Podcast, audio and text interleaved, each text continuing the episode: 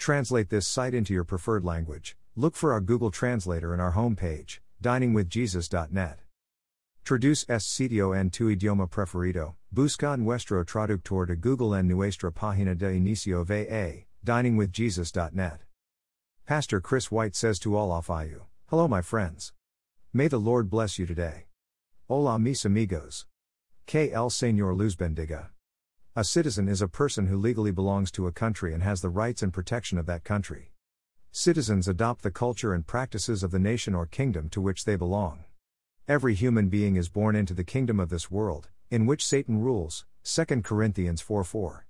Consequently, we grow up adopting the culture, practices, and values that he instigates. Genesis 3 1, 1 John 2 16. Satan's kingdom enslaves its citizens. Romans 6 16. With darkened hearts and minds, we blindly follow our leader into the very sins that pull us deeper into slavery. We remain captives in this kingdom of sin, headed for destruction, until Jesus frees us. Ephesians 2 1 4.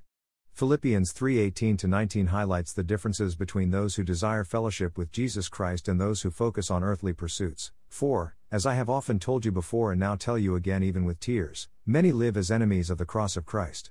Their destiny is destruction, their God is their stomach, and their glory is in their shame. Their mind is set on earthly things.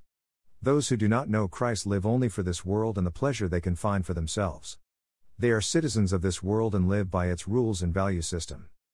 When we are born again by faith in Jesus Christ, John 3 3, we are born into the kingdom of heaven, Matthew 3 2, 721, Romans 14 17. Speaking of those who have had that spiritual rebirth, Philippians 3:20 says, "Our citizenship is in heaven." And we eagerly await a Savior from there, the Lord Jesus Christ. Jesus spent much of his earthly ministry explaining the kingdom of heaven, Matthew 4:17. He compared it to many things, including a wheat field in which weeds grew along with the wheat. The plants appeared identical at first, but were separated at the harvest. The truth is, often the citizens of heaven and those of this world appear identical, and no one but God knows the difference. Romans 8:19.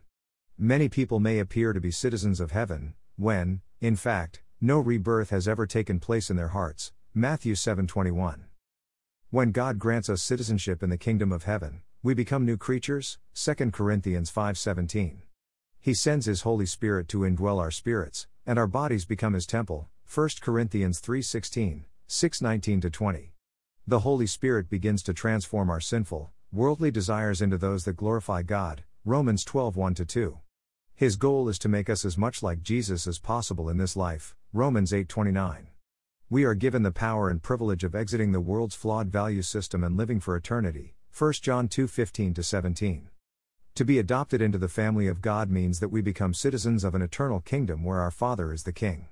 Our focus turns toward eternal things and storing up treasure in heaven. Matthew 6:19 20. We consider ourselves ambassadors to this earth until our Father sends for us and we go home. Ephesians 2:18 to 19, 6:20. We live for a short time in these physical bodies, anticipating the bright future in our real home. While here, we share Abraham's experience, living like a stranger in a foreign country.